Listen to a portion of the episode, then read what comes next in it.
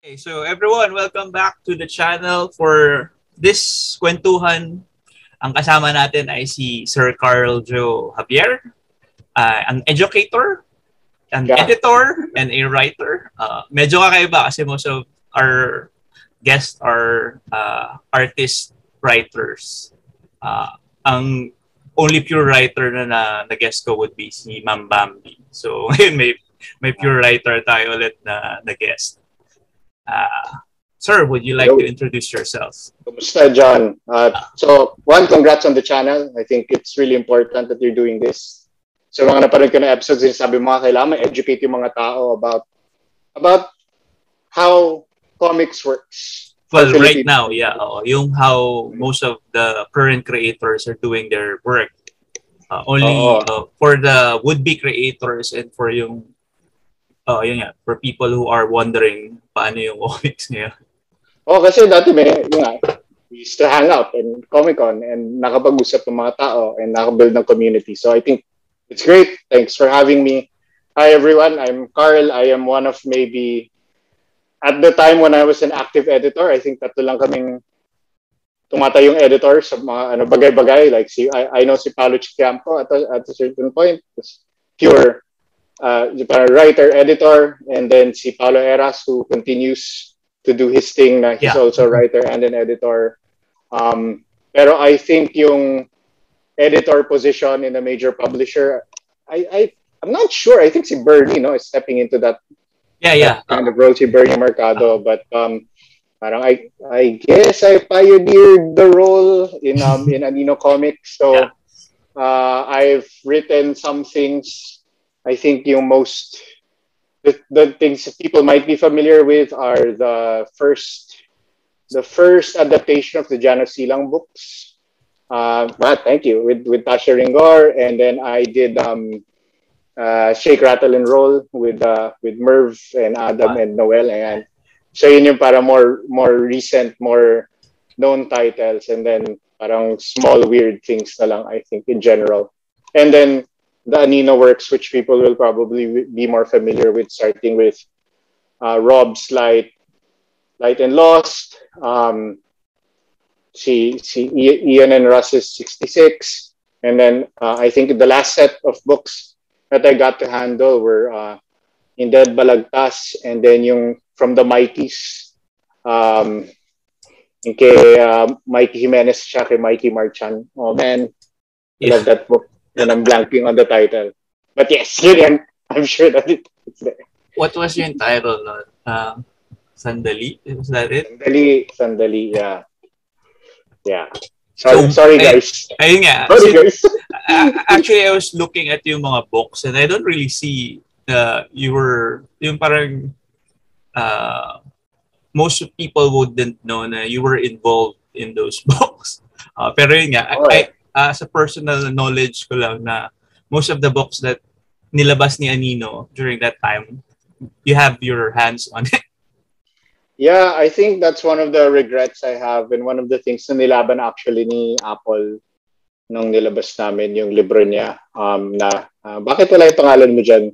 Yeah, yun um, nga. I, I was wondering kasi kanina I was looking at yung mga books na I know you had a hand in it.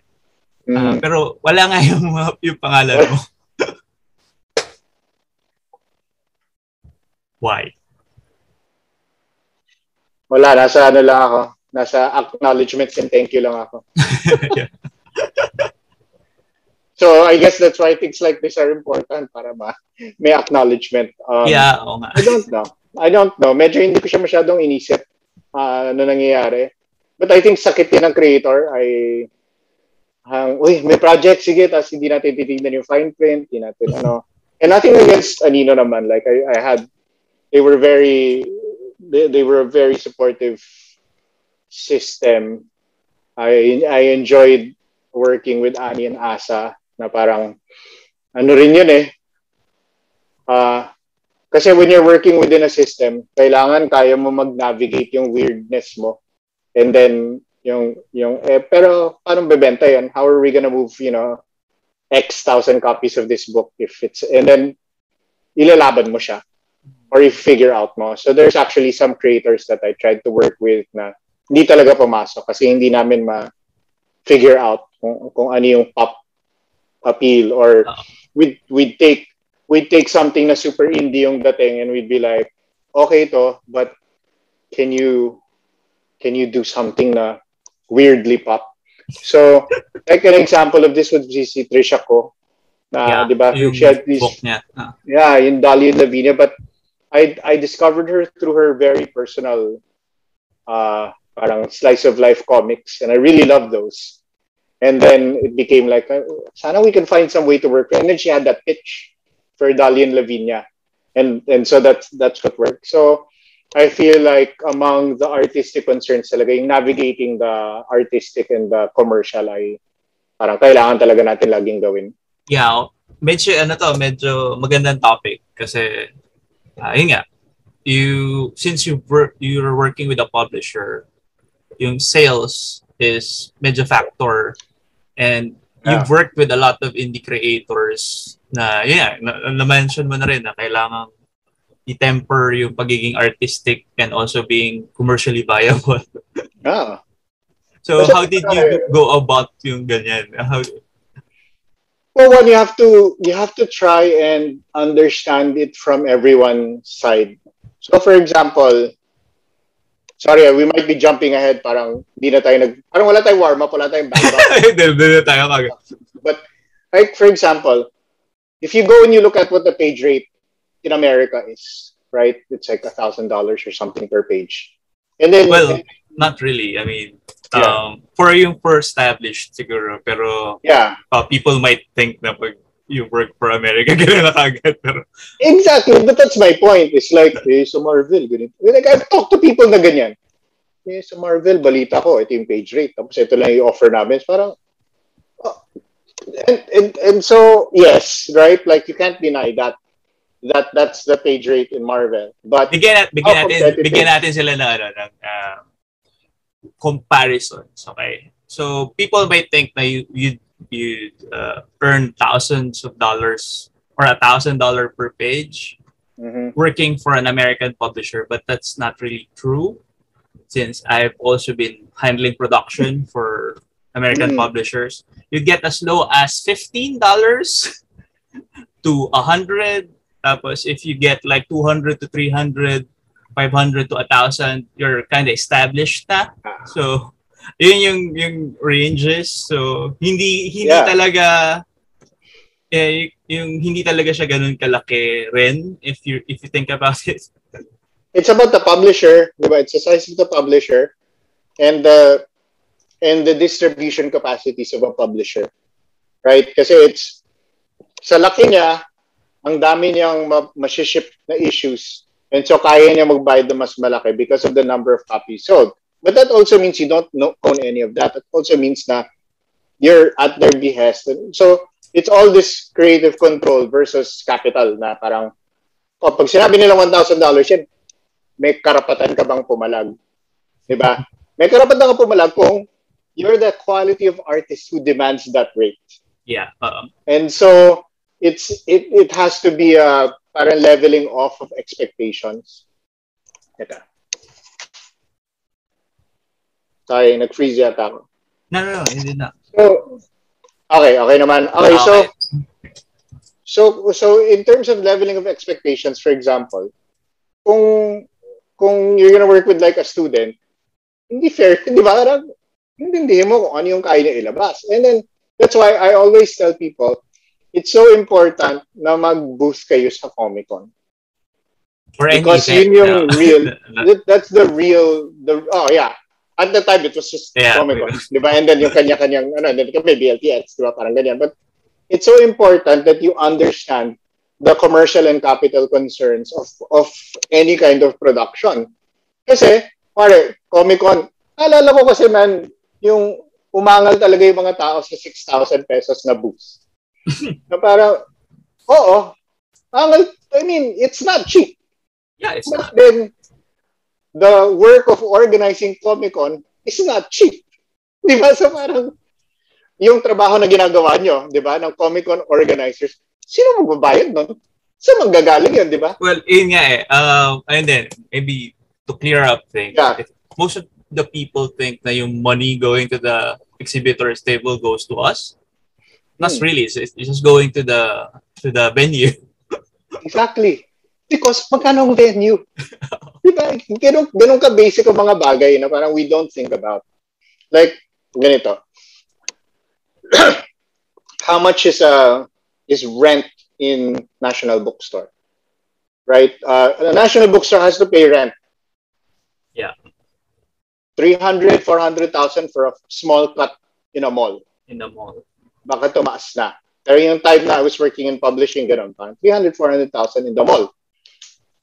Kaya makabenta sila kay hindi, magbayad sila ng 300, Magbabayad sila. 400,000. Kaya nagtataka ba tayo na ang binibenta na nila na books yung mabilis lumabas and ano, 'di ba? Parang and then they won't make space for your little indie comic na selling for, 'di ba? Y- yan yung one consideration. And then you turn around and you say, pag nagpunta kayong Comic-Con, how much are you willing to spend? 'Di ba? Pag siya, okay, Com- Comic-Con, hindi man tayo lahat si Danry, eh, 'di ba? Parang si Danry will buy everything. But tayo, we show up, where, oh, meron akong 2,000 today, meron akong 3,000 today. Yung mga iba, hindi nga that much, di ba? Excuse me. I mean, ako, as a professional, like, na, kailangan ko bu- bumili.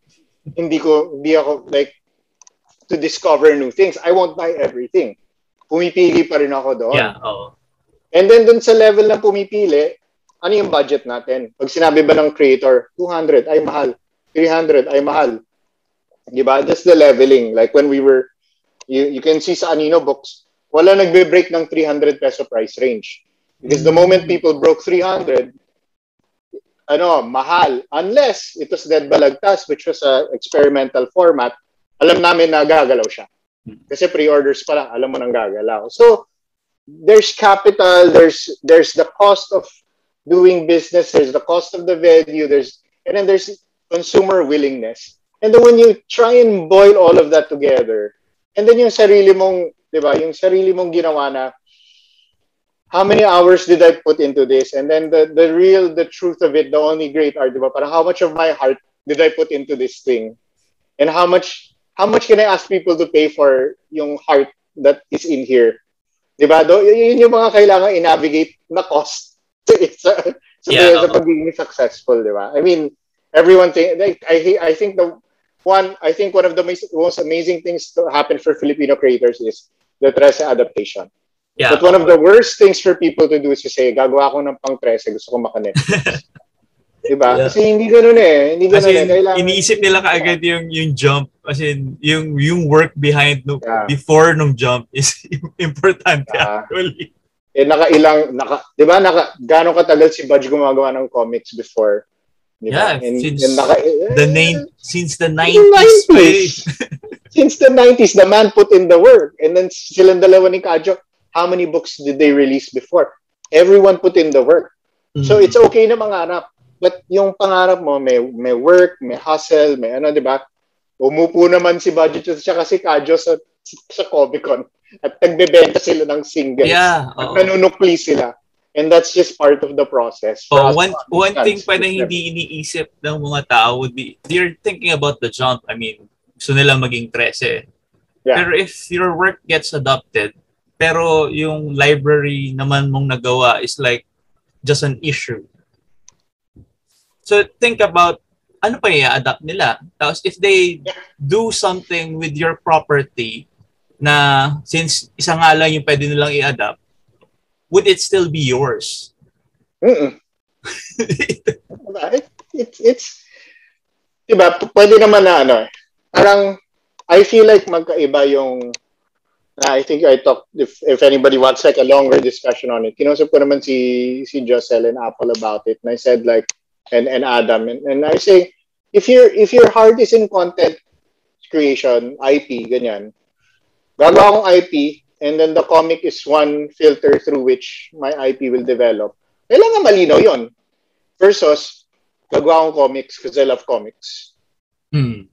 But you can see the difference eh. Yung mga komikero na they love the craft. It's the paneling. It's the, di ba parang, it's, it's the way that you pace a page. It's this, it's the comicsness of something.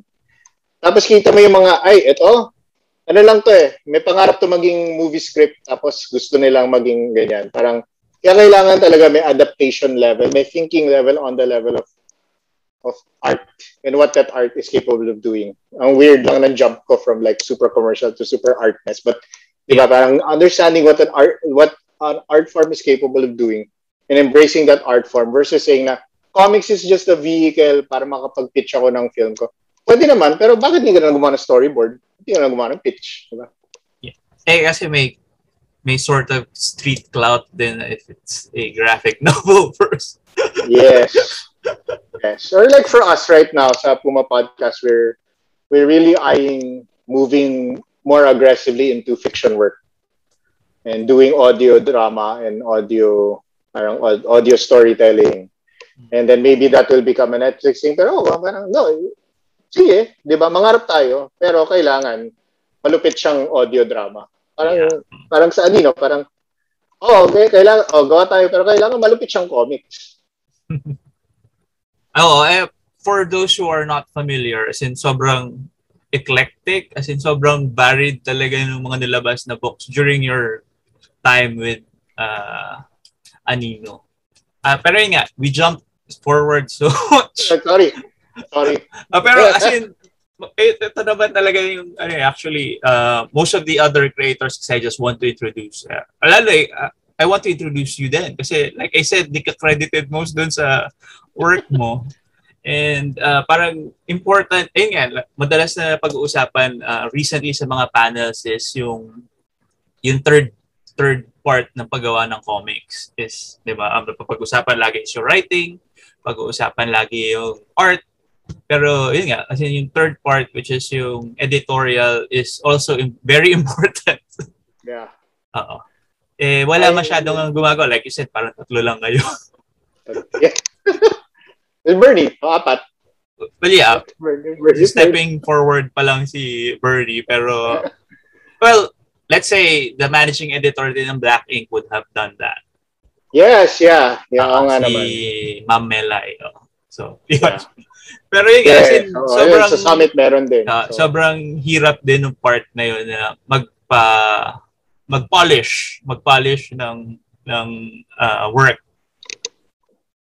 So, Ego kasi yun eh.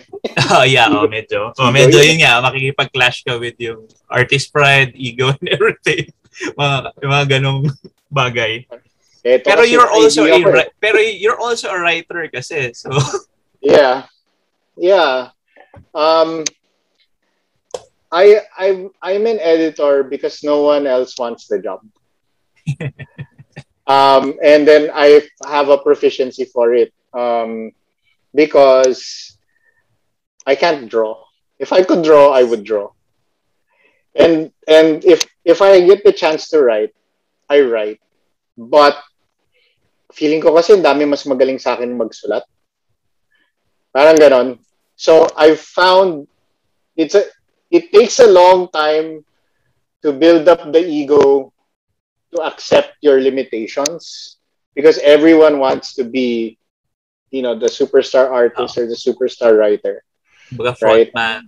Oo eh. Parang hindi mo maiwa. Like, oo, oh, oh naman. Nangangarap pa rin naman ako na one day magkakaroon ako ng, you know, like Warren Ellis or Tom King level na work that people will attach themselves to. But I'm not there yet. And But I've been able to help creators make that.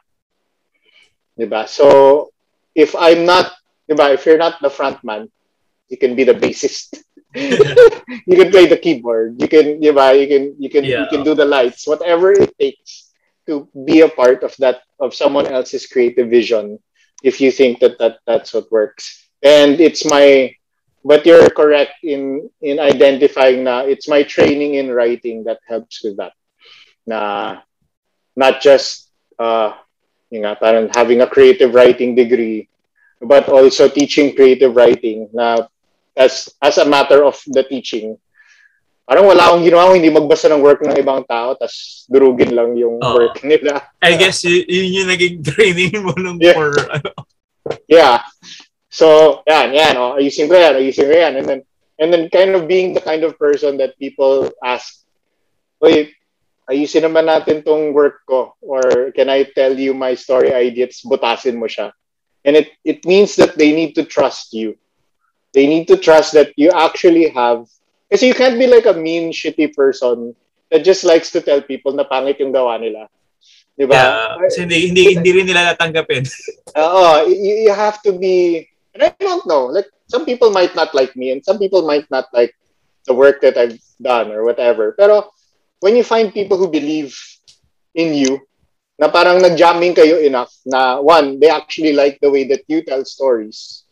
And then two, they they respect and trust you na it's the hard like, alam mo naman to it's the hardest thing to show someone your unfinished work. Yeah. Diba? And to say oy tingnan mo naman oh, like help me. Like you the ego to overcome and say alam ko na may sabit to mm. but I think maybe you can help me. And then to be on the receiving end of that and to take it and say um yeah sige I understand you. I understand what you're trying to do. I understand storytelling. And so I'm going to take your work and then I'm going to make my recommendations and then we'll see. Um, yeah, so medyo yun yung yun yun plus like the navigation and then understanding na each creator is different. May mga creator na bibigay mo lang. Uh, ito overall comments ko. Go na yan. And then may mga creator na papadalan ka ng dalawang file. Tapos, magkaiba lang ng shade ng color. Anong kulay dito yung mas strip mo? And then, pipili ka lang. Ayan. Kasi kailangan na yung reinforcement. Kailangan yung, bakit yung pinili mo? And then you have a conversation. Pwedeng ganon. Or, or sometimes the difficult thing of, man, this just isn't working. We need to, we need to strip this whole thing down. So, understanding those creators and understanding their comfort levels and parang it's it's almost like being a therapist. ang isa pang uh, napag-uusapan usually is kasi yun nga, yung culture din ng paggawa dito. Ever since nawala yung mga publishers most of the creators are left to their own devices. So they don't really know or don't they don't really understand na important yung lahat ng phase ng process in creating a comics. So yun nga, uh, maganda na, na, na, na napapaalam ng, ngayon, katulad ng mga conversations na to na it's not just writing a comic book. It's not just illustrating a comic book. Sometimes you need other eyes on it para mas gumanda pa. Uh, paulit-ulit na yan dito yun. Kasi if you are working on a project, usually you have blinders on. Especially kung matagal mo na siyang ginagawa. Oo. Oo. Oo, kailangan talaga. You need you need fresh eyes. You mm-hmm. need an objective look. And you need to have someone who loves you enough to tell you pag pangit yung gawa. pangit all. Huwag mo ilabas. Huwag mo na ilabas yan. Binisin muna natin. diba? Kasi yun nga, di ba? Uh, talking uh, again about the culture ngayon. The culture is may event. Yan, may event. Tapos uh-huh. let's do something.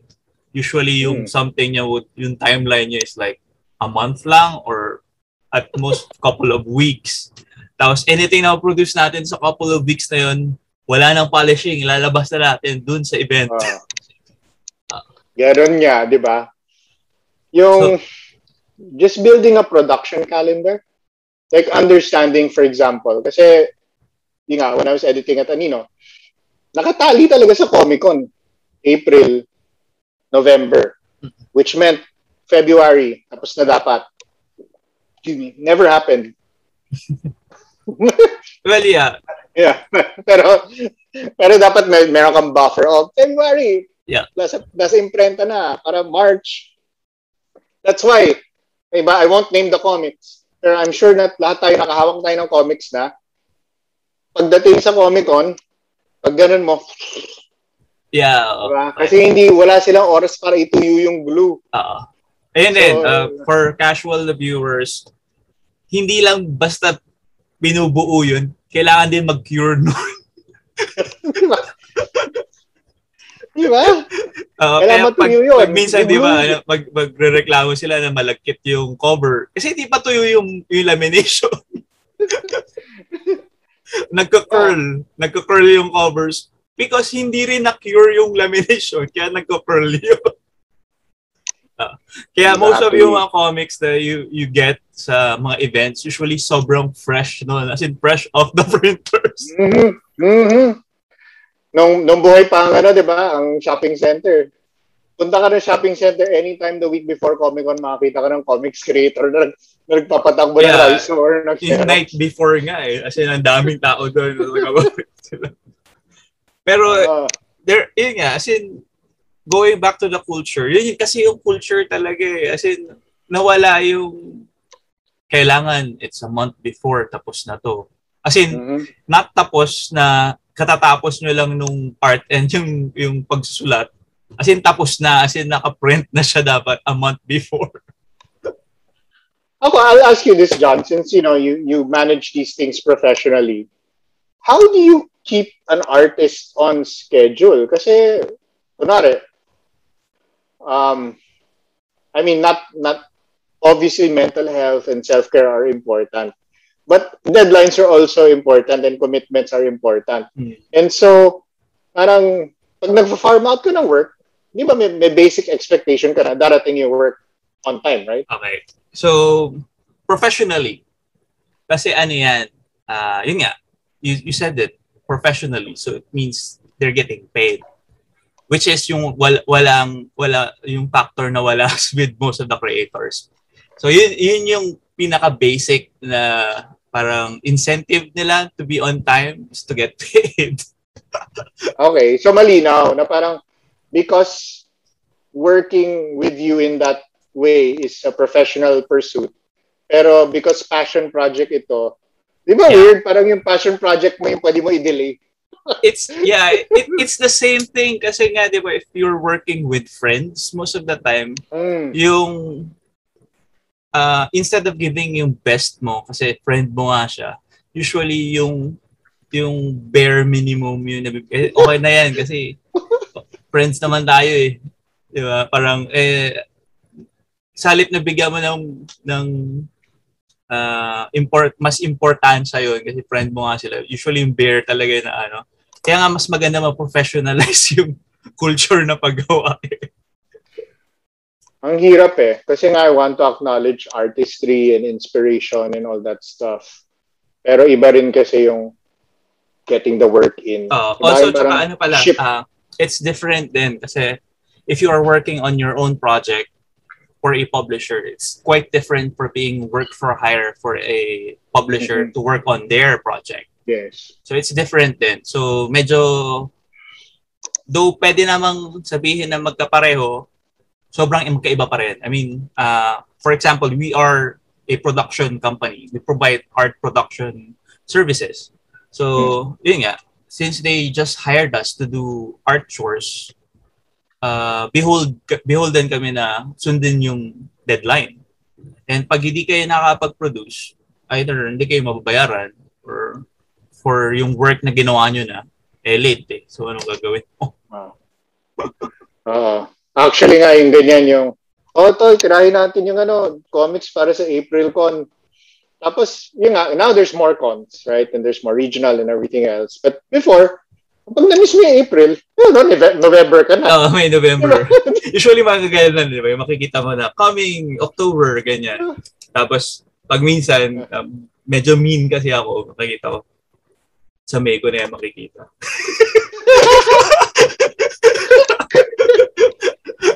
You're not yung, wrong. yung- looking, looking lang at yung credentials or, uy, si ano yung gagawa, ganyan. Uy, si anong ginagawa. Mhm. April ko na yan makikita. Hindi abot yan.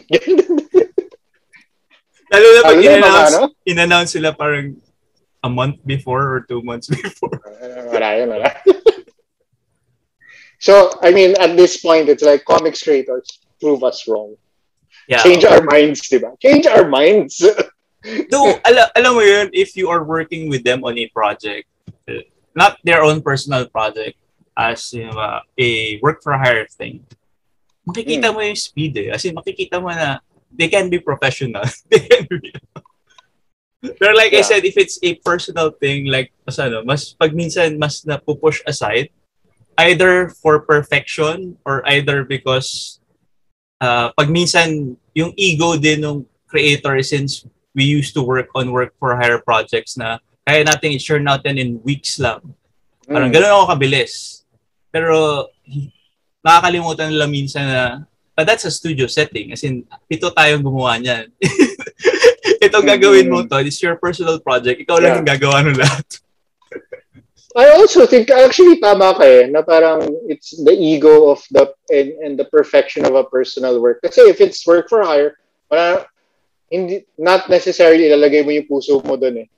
Hmm. Di ba? Pa- eh, mechanical, pwedeng mechanical production yan. Nagawa ka. Not saying na hindi nilalagay nung iba. Yeah, ha? I not mean, saying, I, I yeah. know a lot of other na mga work for hire artists na talagang Yeah. they'd like to put a stamp na ito yung work Yeah. ko. Tapos, kasi they're building a brand. Ah. But just saying na very different when it's your own. Na Yeah. parang it's 100.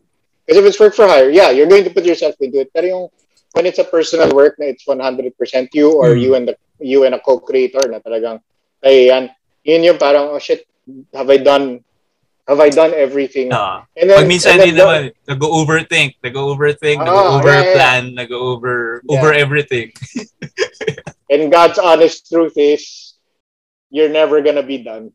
And Yeah, therefore, yun never nga mo eh. na siya mailalabas. Di ba? Yeah, di ba?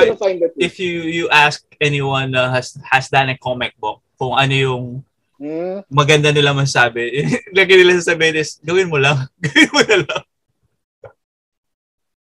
Instead of over-planning things, gawin mo na.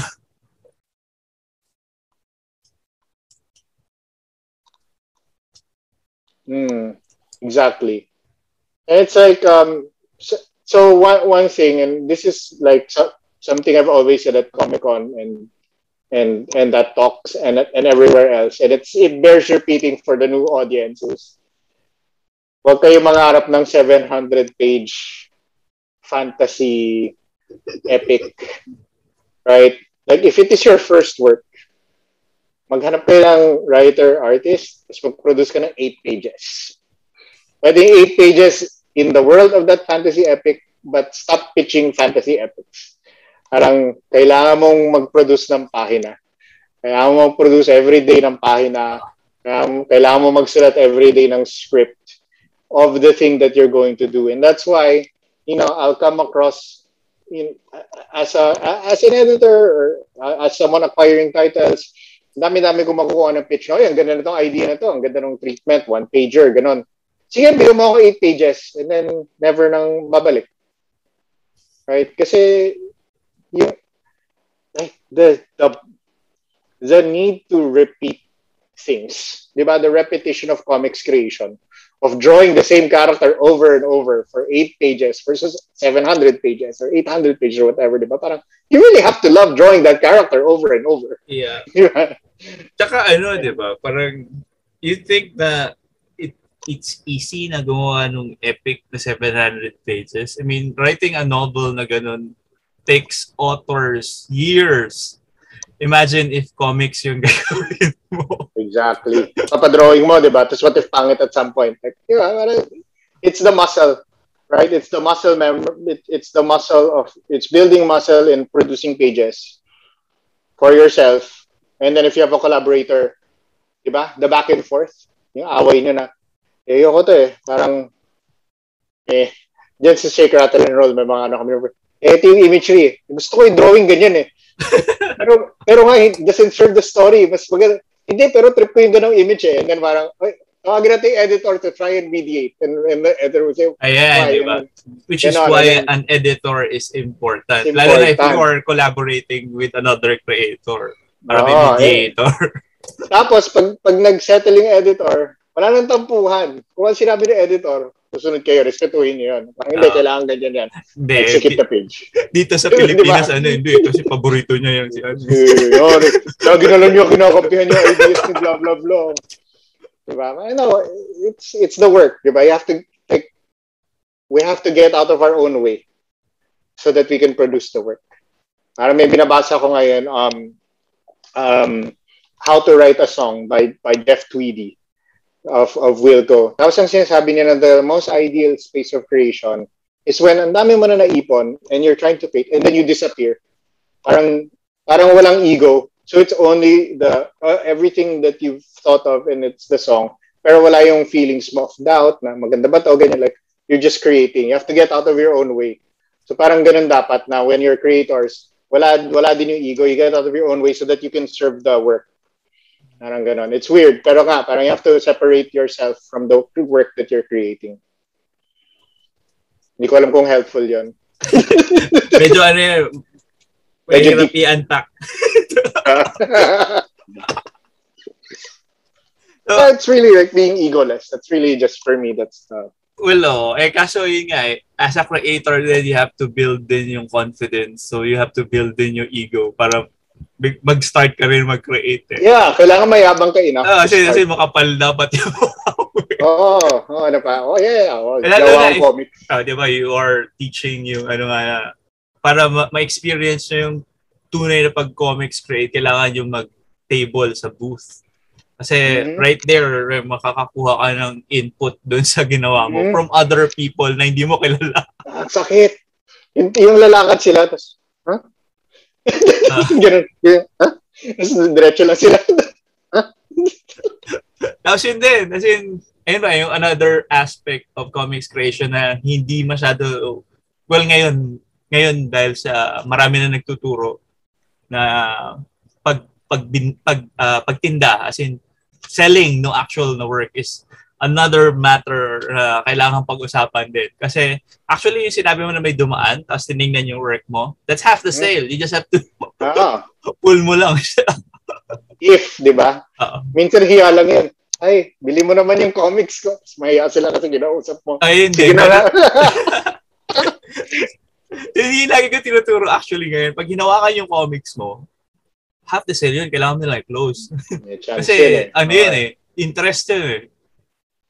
So, yun, kailangan din pag-aralan ng mga creators yun. Which is dapat hindi naman talaga kung meron tayong, like you said, publisher and everything. you know. Pero as Oh, of now, wala eh. Do it yourself talaga eh. Yeah, it's really, that's the culture. But that's the freedom. Yeah. Diba? Kasi if if you had uh, if you have a publisher, if you're working in in a structure, meron ka ng concessions.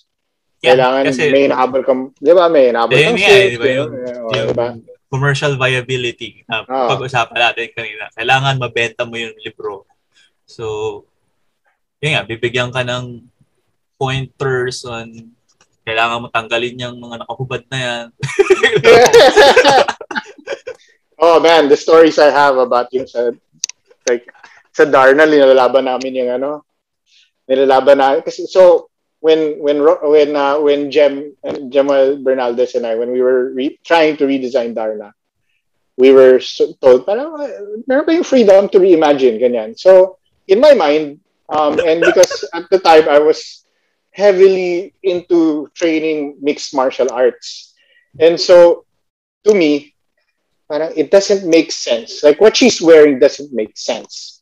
But there are there are an entire line of martial arts clothing engineered for women's fighting performance. And so why not give her that na parang, di ba? Like so, you know, we had if if you see I'm, I'm willing to forward you some of the documents and you can share them. And it was in the Sig- Sigaw Darna stuff. But if you see the what what uh, what we made her wear, it's like mixed martial arts wear. And then sinabi sa amin, hindi kailangan yung bra. It's kailangan, sabi ko, kailangan ba may star? Kailangan talaga may star. Yung Yeah. nipples, may star kailangan. It's the same thing with working on advertising, di ba?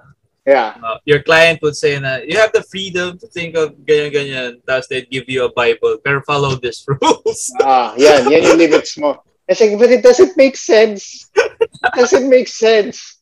Tapos, can I rewrite this part or can I rewrite this part? Hindi, kailangan talaga malulunok niya yung bato eh.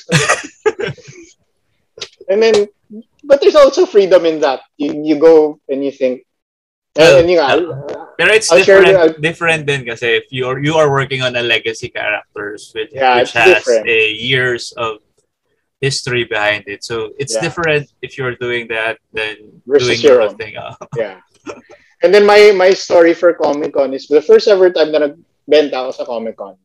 Eh, That was my own work. Was It sa Star was- Mall. Which Star was yung, Mall. ano yung work na tinitinda It was Kobayashi Maru, so it's not a comic book. Yeah, okay. It's a comic. It was my it was my second book of essays about like heartbreak and recovery, ganyan. So madrama siya. And um and all of the cover art, we did three different cover art. Isa parang 8-bit uh 8-bit Mario theme. And then another one was um Scott Pilgrim themed artwork. So when you walk by it, mukha siyang pwedeng pang comics yung itsura niya. Uh, and I, I was sharing a booth. Uh, ang gumawa ng artwork si, si Adam, as usual. Like si Adam, Giselle, these guys are people I've been collaborating with for as long as I've been in the comics world. Uh, so sila yung kashare ko ng booth. So pag turn ko para magbantay, and so kumain sila, whatever, mag-isa ako. And then may mga dumadaan na tao. And then they pick up the books. Ko, ang ganda ng cover. Ko, ba't walang comics sa loob? kasi nga, it's a book of, ah, kasi essay book yan, pero themed in like, kasi, kasi parang, it fits in this comics world. Ah, okay, so babalik na lang. kasi, kasi, because I mistakenly thought na Comic Con would be the best place to sell a book of essays. You know? But, uh, but, you know, it, it, it moved copies, it made sense, and then, you know, people who were into Scott Pilgrim and sasabihin mo na, ayan kasi inspired din naman parang parang ganun yung style ng sto- ng essays diyan. Uh, the stories here are are kind of like what you read in the comics you like. Gumalaw naman siya. Pero yun talaga yung parang, ay, hindi siya comics. Prank. oh, as in, parang yung ano, uh, same thing with sa MIBF naman. yeah, yeah, yeah. yeah. yung Yeah. first time na nagpunta yung uh, under yung uh, initiative ni na Tepay, uh, Hmm. they got a booth sa MIBF and people are surprised na, ay, may comics pa. yeah. But it's important. It's important to be there to try and parang Totoo, mix up the totoo. culture. Kasi, yun nga, like I said, yun yung mga hindi natin iniisip. Pero, like Sir Carver said, somebody should, um, yun nga, try to push comics. Hindi lang within our ranks kasi. Pag tayo-tayo lang din, tayo-tayo lang din yung magbabasa. No? Oo. somebody, somebody should write about comics tapos na outside ng circle ng comics. And yun yung part na parang if you go to other events na hindi naman pang comics, kasi parang laging yun yung ano eh, surprise for creators na hindi alam yung community. Tapos they find out, oy, may ganito pala. Ang Mhm. ang usual nila sinasabi, ano ba yan? Parang secret, underground. Ganun. Hindi kami underground, wala lang may alam sa amin. I was talking to, um, I was on this stress panel like, uh, last week. Tapos sabi ko nga na, um, lagi may nagsasabi, uh, OPM is dead, comics is dead, ganyan, di ba? Film is dead, whatever. Tapos, yung nagsasabi nun, wala lang sila sa culture. Like, they're, they're just not accessing the culture. Kasi sabi ko, sampalin kita ng like tens of thousands, the, the tens of thousands of people who go to Comic-Con every year. Di ba? Parang, nakaka five figures ang ano ang attendance ng Comic-Con. And that's only one of the many cons and with the many regional cons and the online communities. Ang dami-dami. So it's it's the it has to be the work of people who are making those pronouncements actually find it. In our job, the the the icky stuff of of uh, of commerce is for for a creator sobrang icky ng marketing. Yeah. Because we think, ay, binibenta mo yung sarili mo, I sell out, o ganyan. Mhm. But this might be me trying to rationalize. But the ideal state of, or the ideal function of marketing is that there are people who want a product, but they don't know it's there. And it's through marketing that they realize that it is available. Oy, andyan pala yan. So, in the best things, right? Like, ay, available na yan. Sige, bibilang ko because that's exactly what I need. I I really love comics. So so there is a gap. We have to we have to accept that there still continues to be a gap Yeah. for a lot of people.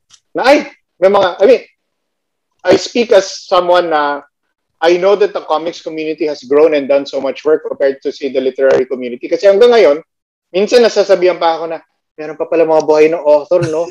Parang, ay, bata mo naman, akala ko lahat ng authors sa Pilipino matatanda. Ganon pa. diba, it, there, there's a lot of gaps to bridge. because for Filipino mainstream culture, our mainstream culture is really TV, film, radio, ganyan. It's not it's not so much in the in things that are rooted in literature. And I I still consider comics to be rooted in in literature na yung pagbabasa yung ganyan. Hindi kasi top activity. Hindi yan leisure eh. 'di ba hindi siya considered leisure eh. weird weirdo like 'di ba and then and then within the literature world and you saw this happen to me naman within the literature world inuupakan pa yung comics na hindi siya literature So parang, ano na. Within comics nga, nag-uupakan pa rin sila na hindi yan comics. Yeah. Hindi. yeah. Yeah. Di ba? But like, I, I love it na Anino helped to kind of mess up, say, the National Book Awards. Kasi, gustong gusto ko na may, may one time na hindi nila mabigyan ng prize kasi hindi nila alam ko ano yung category. So the first year of Anino, parang may may they they they decided to split categories para may best uh, best comic in English, may best comic in Filipino. Eh may ano, eh may silent comics Oh, si, silent. may silent comics si Manix. 'Di ba? From from Visprint naman. Eh paano na hindi siya English or Filipino sa natin siya ilalagay. So, gumawa pa sila ulit. And then ngayon parang merge na lang natin para hindi tayo mahirapan I think. So best comics na lang sila ulit.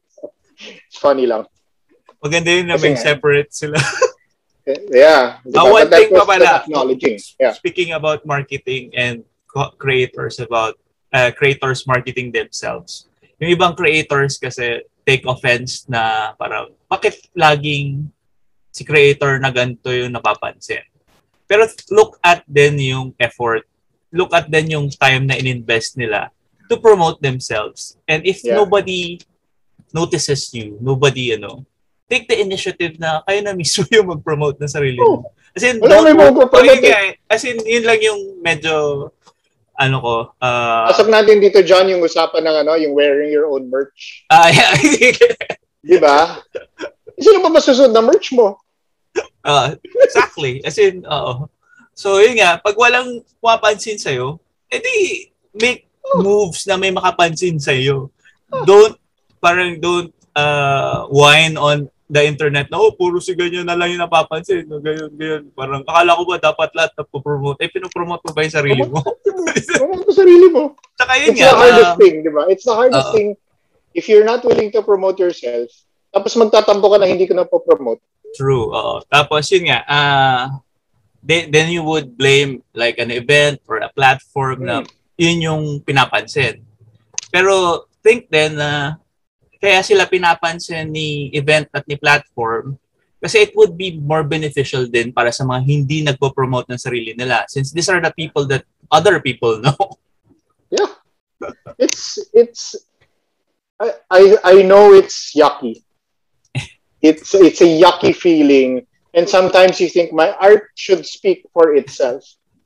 But no, di ba? But you need to get it out there.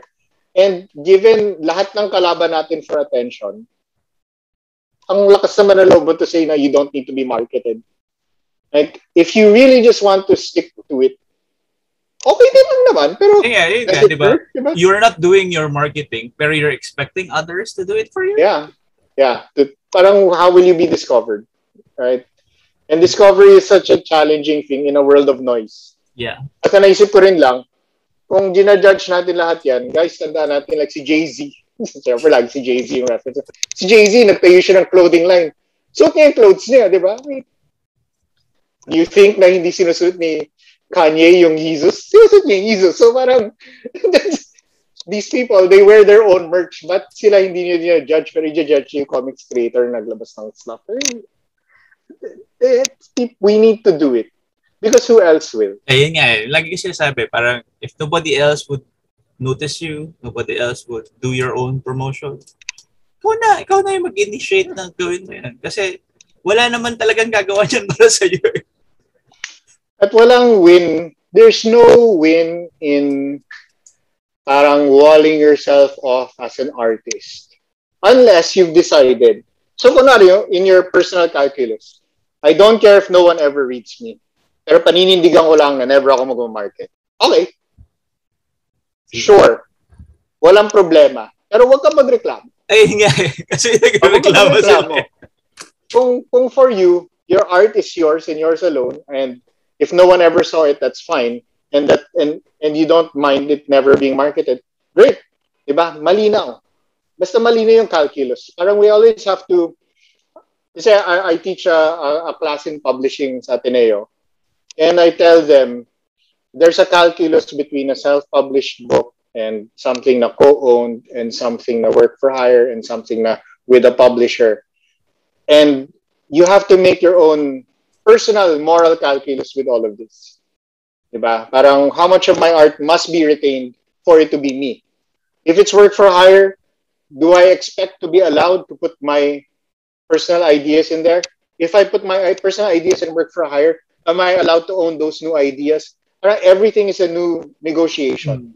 So, yeah. And so, kanya-kanyang develop yan. I don't want to judge people and say, ay, and sell out yan. Kasi, putya, ang ganda ng indie comics. Yes, biglang ganun.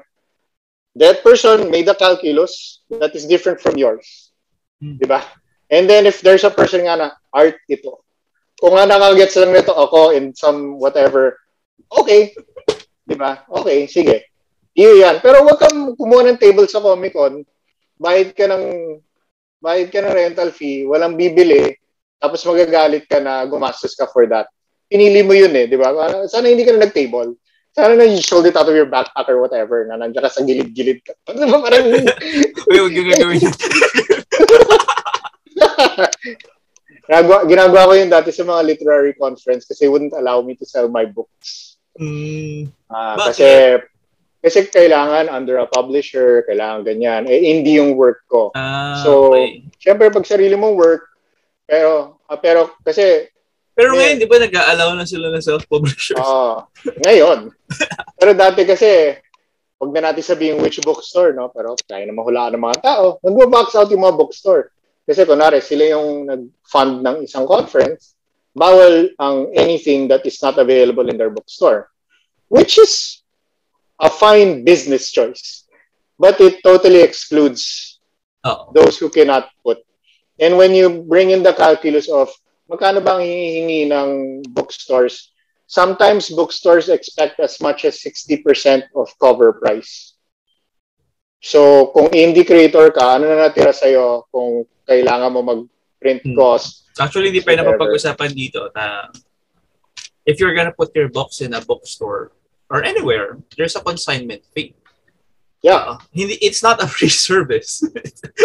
Yeah, it's, you know, again, kung ibabalik natin sa original figure na binigay ko at 300 to 400,000, how many how many products need to move and how much of that product needs uh para how how much earning off of each product moved needs to happen for each branch of a of a bookstore in a mall to hit 300,000 pesos. Kasi kung bibili ka ng ballpen na 10 pesos, sa 10 peso ballpen na yon, how much of that is Uh, actually magkano earned? lang sa kanila, di Diba? ba?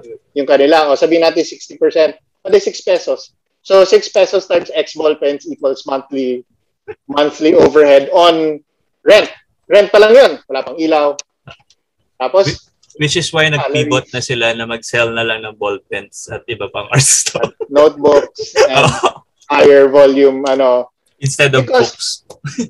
and and think about it that way like when you walk into a store di ba sumasweldo yung tao na bantay ng store eh. Mhm. di ba like that's why most like when when we were running Uno Morato kami din yung bantay di ba may isa kaming staffer dalawang staffer na tumutulong sa pag-ayos ng stuff pero sino yung nag-explain ng books kami na bookstore owner din parang hindi rin magagawin ng di ba you can't do that if you were a large chain operating many Ah, Diba? Which is why, di ba, usually may mga nagre-reklamo with that chain na "Ay, you're looking for a product. hindi Though ngayon, ang, ang ginagawa na ata is like with yung sa toy stores, tao na nung nung Mm. product na yun yung nandun yeah. para makapag-explain about their products. Oh, pero pag ganun, that means na kunwari, book publisher ka, kailangan mag lagi ka ng tao. Oh, maglagay ka rin ng tao doon. Oh. Every branch, Tapos diba? yun nga, hindi rin naiintindihan ng tao na usually yung pinagtatanungan nyo doesn't work for yung ganung book. So wala rin siya alam. Oh. Actually, ang ano dyan, like, shout out na lang kasi they do it very well. Fully Book actually does it na kabisado ng mga tao yung section kung saan sila naka-assign. Kasi nagki-quiz sila. Para sila nag-rounds, parang doktor, tuturo ng manager nila, bakit ganyan yan? Tapos, oh, ano, ano yung recommend mo na book? So, do, so, but that's extra cost. Yeah, extra But cost. that's Kasi extra cost on training. train mo pa ulit yung mga tao. Tapos books, hindi lang naman stagnate, pero yun lang yung books forever. Then every month may Yeah. bago yun. Every month may bago, may refresh yan. So, it's our expectations as consumers and our expectations of what we pay. Kasi, parang, ay, gusto ko makamura eh. Kaya nga magbili tayo second hand, kaya kung ano na mga score natin, ganyan. But at the same time, like, if we're not actually putting capital into the into it, excuse me, if we're not putting capital in, how can we expect people to continue to produce? Which brings us back to, kapag bumili ako ng indie comic na 100 pesos, ano ba talaga yung value niyan in terms of the amount, amount of time that the creator put into it, o ganyan-ganyan, di ba, the printing cost, yung oras na nagpa-xerox sila, how many number of copies para maging maayos yan, ano yung cut para doon sa booth, lalala, like everything, everything needs to be thought about, and it, and all of those things are extraneous to the artistic work. Yeah. uh, which is, Diba? okay na, ah, parang ngayon I'm happy that yung ibang indie creators know the value of their work and take into account yung time and effort that they put into it and yung uh, booth fees and yung expenses Mm. nila for the event. Yun nga. Uh, which is why mas mahal ngayon yung indies. Uh, remember kasi when we started, uh, most of the creators are just happy na mag-produce ng box nila. And they don't yeah. really, wala na sila plano na i-recoup yung cost nila. Wala na, oh, basta makabenta, tapos maba, makaproduce ng next. diba? Oo, y- yun na lang eh. As in, ang, ang pinapabayaran na lang usually sa inyo is yung production cost ng book. Yeah. Which is, no, which is bad for the creator. Well, a bit, uh, pero yun nga, if you are gonna continue creating, you have to uh, have a way na sustainable siya. Kahit for the production lang ng book. Yeah. So it's it's a number of things. No, one of them is that, and the other is, I always believe that if you parang pull back the curtain and you show how something gets made, it allows people to understand the value of it, and then they'll be willing to pay more. Yes. And, And so- why we are doing this. that we're doing this. Kasi if you pull back the curtain, you know, a common question, common question of comic book fans who are not Filipino indie comics readers. Pupulot sila ng, you know, single. I don't know how much singles are anymore because I haven't bought one in a really long time. Parang But, there's no single. um, I don't know if there's singles. Well, there are, pero hindi na ganun karami. I mean, most are book Like sa Phil Bars or sa ganyan, di ba? Pag bumili ka, fully colored, Marvel, DC, Image, whatever, 200, at the time, 200, 250, 300, I think 400 na ngayon yung iba. eh. But, right, like may mga tumatapat na ng $10 eh, but, you know, 200, 250, dati 100 lang yan, right? Hindi, dati nga 40 pesos. There you go. There you go, right? Di ba? One dollar, one dollar, di ba? Yun yung dun, naka, dun nakatali dati yung price eh. But we, when, the, when, when you picked up a 250 peso comic that was fully colored by a superstar creator with superheroes that you know, and then you pick up a Filipino comic that's 150 pesos na Xerox, na minsan di, di mo naman yung drawing, tapos yung writing, minsan sabit-sabit yung grammar, eh, whatever, like, di ba? And then, and then, and then you're trying to convince, you're trying to convince just a reader who na wala naman siyang political stance, wala siyang artistic commitment to Filipino comics, na ito ang bilhin mo, hindi ito. Diba? Because ito, uh, this has, uh, you know, hundreds of thousands distribution internationally, it's this entire corporation, lala, ito lang. Ito, ito yung artist na kailangan natin i-encourage. So, ang binabayaran mo dyan, hindi lang yung book na binasa mo. Ang binabayaran mo dyan, yung kultura na tinatry mo suportahan. So, pag nagpunta kayo Comic Con, nag-buy kayo ng entrance fee, di ba? Hindi lang kayo pumasok sa Comic Con at ng comics. You're contributing capital into a culture that needs support because walang enough na suporta. And so when you buy this comic that looks like Xerox or whatever, hindi naman yan tatapat sa cost ng you know like if if you if you peg it to what what is minimum wage now uh, 12 15,000 ganyan. Even if you thought that the creator was a minimum wage earner hindi sila tatapat ng minimum wage on that comic book given the sales of say 100 copies 'di ba? Hindi talaga. Hindi mangyayari. But it is our attempt not just to buy a comic book it's our attempt to keep these creators alive to encourage creators to keep creating. Kasi minsan, hindi ka talaga kikita ng enough. And obviously, that's that is a flaw in our society. Parang global challenge, yan, global problem. It's a global problem of we don't value art enough. And so when someone makes art, we don't put enough money to continue that for that person to continue making that art. Diba? Problema ito, ng art in general, right? Like music, problema nila ngayon. Ay, streaming platforms kumikita. Music tables kumikita. Pero individual artists are struggling so unless you're Taylor Swift or whatever. Di ba na you're getting the bigger part of that negotiation pie. It's the same. It's the same with comics.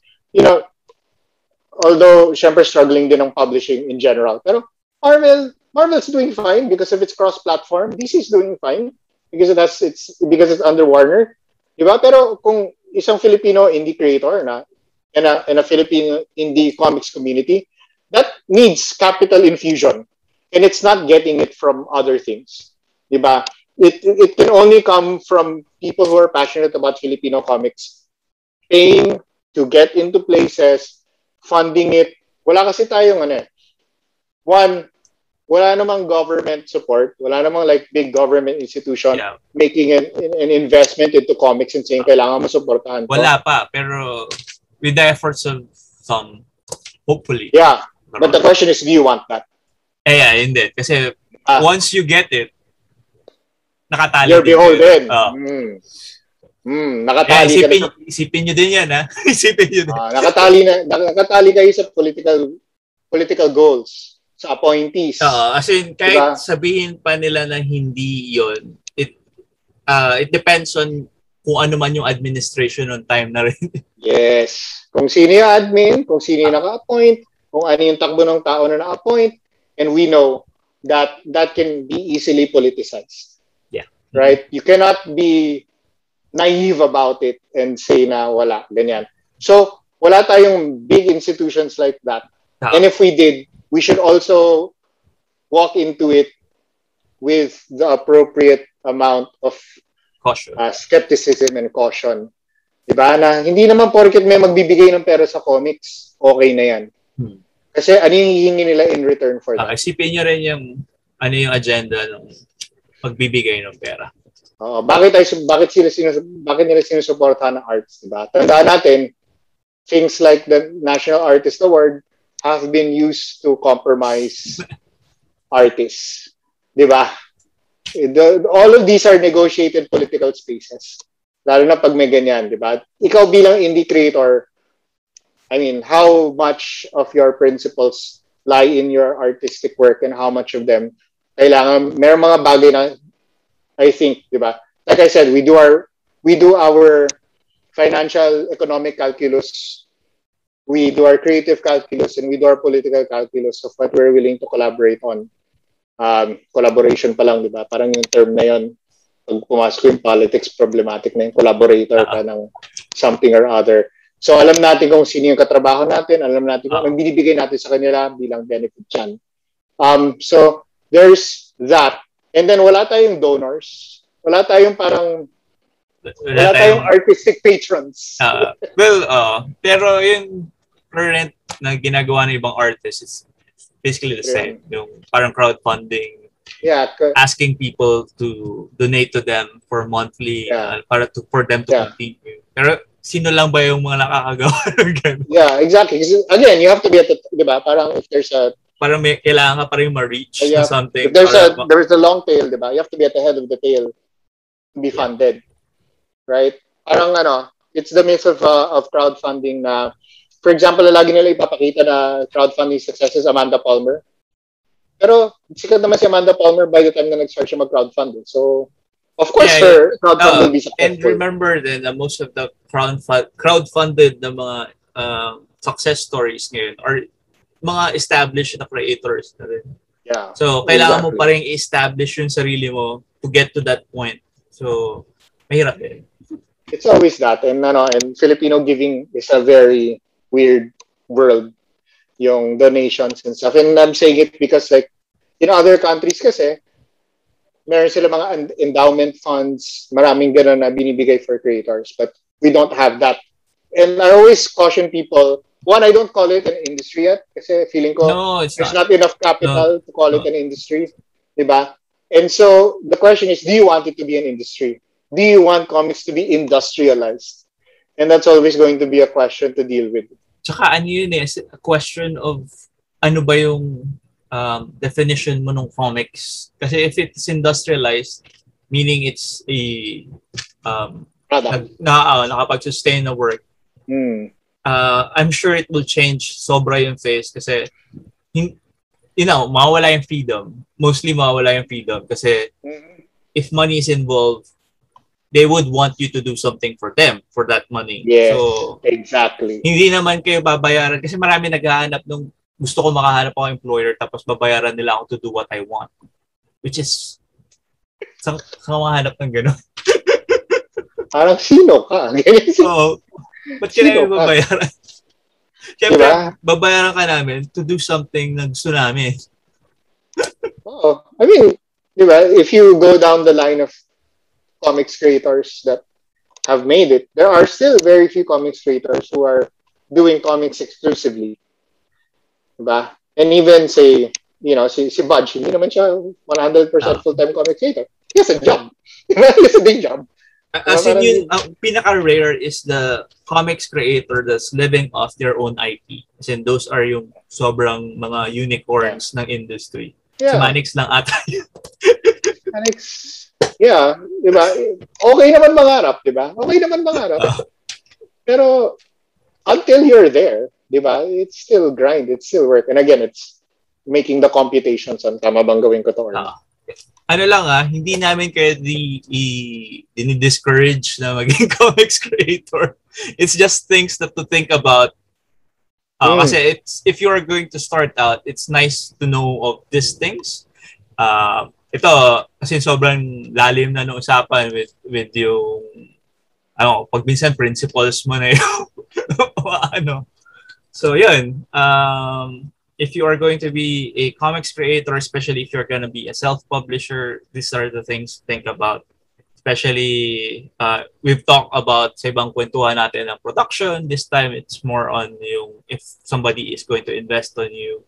And of course, yung uh, other process ng pag-comics, yung paggagawa ng comics is yung having other people to look at it. Uh, si Sir Carl baka meron ka mga gustong i-promote. Ano ba? So, uh, one, the, the main thing I do now, since I left comics, is, is Puma Podcast. So, you can look us up on Facebook. We have something like 30 shows now. Um, and just listen if you like news, if you like sports, if you like ever. Um, I, by next, ah, by this month, in a few weeks, I, I will have a I will I will be launching a podcast with uh, with Chino Singson of the Itchy Worms, uh, and we also Chino and I also do a regular live stream. So if you want to see that, it's called Learn Learn Guitar with Chino. Um, in case maging available siya ulit, my editorial hands were in a movie called uh, uh, Midnight in a Perfect World, uh, directed and written by Dodo Dayao. And so, ayun, I think nung lumabas siya last time, 99 pesos lang to watch Filipino horror. So if if you're interested in that, uh, book-wise, wala ako recently, but I guess, you know, set aside some budget and, and spend it on Filipino comics. Okay, sir. Maraming salamat. As in, uh, Thank this you. one is yung most dense na usapan with... Uh, also, if you Ay. go to yung podcast ni sir, mas magaganda yung podcast. magaganda yung production. Uh, wala rin yung voice ko dun, so mas okay. Behind the scenes din lang ako. So yun. Uh, again, thank you for watching us. I hope you learned a lot. I mean, ako, marami ako natutunan. As in, ang hirap ka ngayon. Back ng iba. Uh, thank you. Thank, thanks, John, for ano, for inviting me. And I guess thanks everybody for listening. And if they have questions, they can, I guess they can go through you, send it to me. Oh, ayun na, pag may mga questions kayo talaga. So, um, ending is this here. Thank you sa lahat. Uh, subscribe kayo kung gusto nyo. the bell icon. And uh, see you sa mga susunod na kwentuhan.